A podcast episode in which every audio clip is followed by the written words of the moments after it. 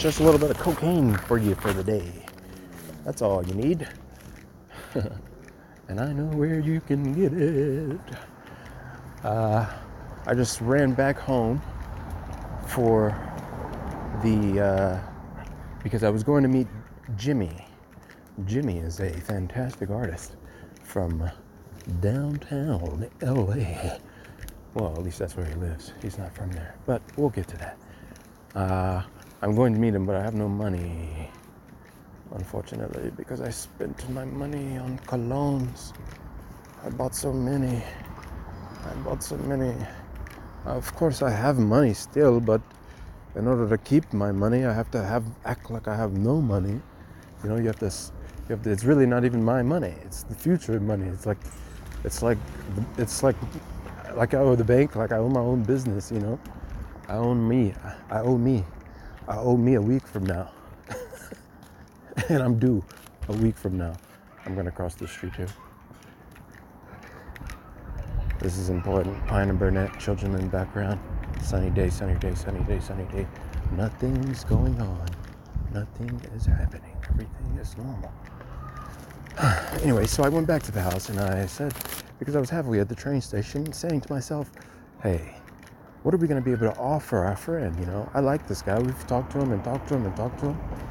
You know, I want to be able to keep recording him and talking to him, but I want to bring him something, just a gift, you know. I don't have very much dough, do re mi, but what I do have a lot of is cologne. And having a lot of cologne can go far with someone who likes it. But if he doesn't like it, then that's a different scenario. Hello.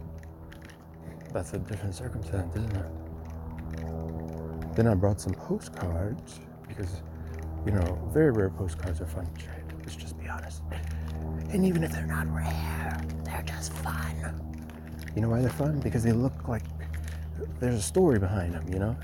Even if there's no words on them yet, because you're going to put words on that thing, you know? And so, even if there's no words on them, because uh, there's a story always behind each postcard, uh, some of it is actually just photographs of art, images of art. And the funny thing about that is if I have an art piece that costs $600, like it doesn't have a cost. That's just that's just how much I'm not going to sell it for less than. Right? There's no price to it, really. That's how much I'm not going to sell it for less than. You know? If it's $600,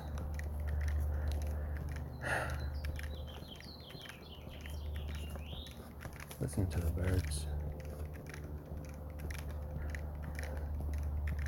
What who they're talking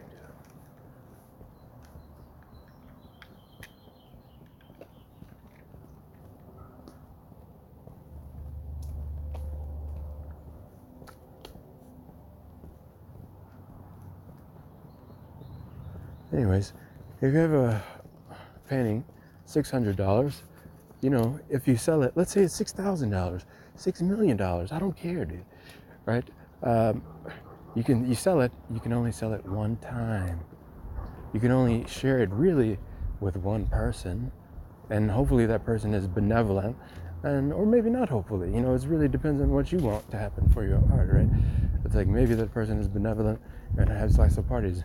Maybe they're a fucking, you know, sex demon and they put it up in their bedroom, and you know when they're getting pegged by their their uh, their nephew, you know, they just stare up at it. Who knows what they do with it?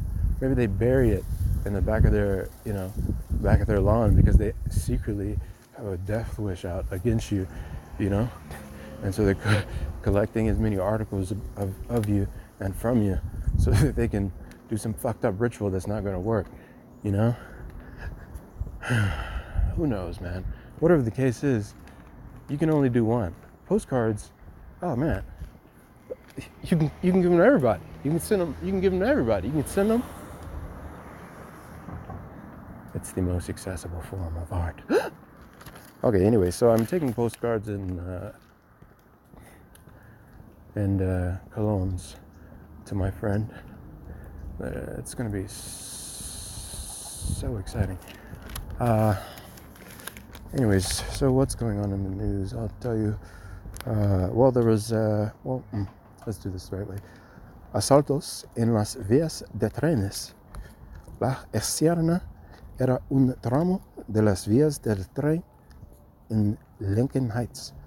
Una ventisca movía los envoltorios de plástico rotos, cajas de cartón y embalajes de papel que atestiguan una olla de robos de vagones de tren que, según las autoridades, ha ido en aumento en los últimos meses. Uh, ay, ay.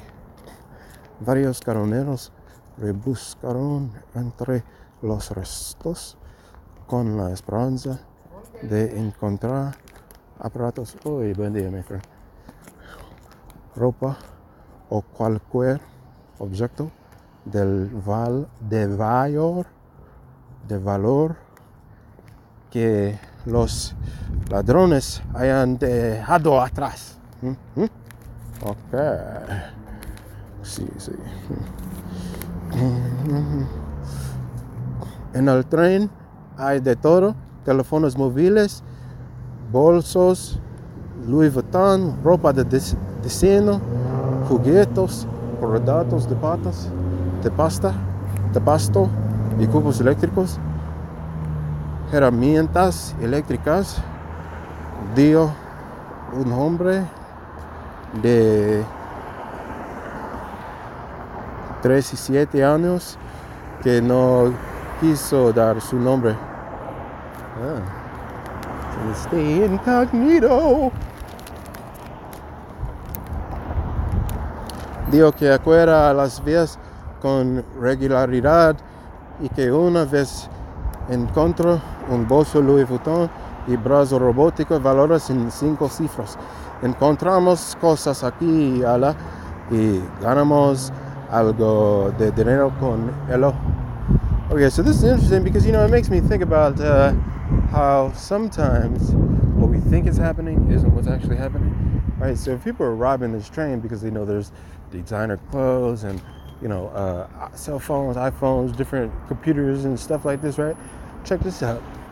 Maybe this is actually the people robbing themselves, the company robbing themselves, or another company robbing the company right? All you need is a little bit of data and intel about what's going on in somebody else's infrastructure, right? And then they already have plans of, of who's going to be the eyewitness. Everybody just plays their part. They just show up and they go and do their thing. And, you know, they get paid very good money to do this. I'm not saying that that's a conspiracy going on. I'm just saying that it's, uh, it's you know, nobody's talking about it.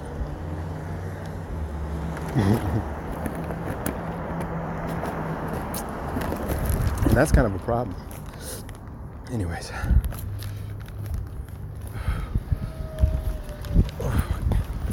Don't hit me with your electric car.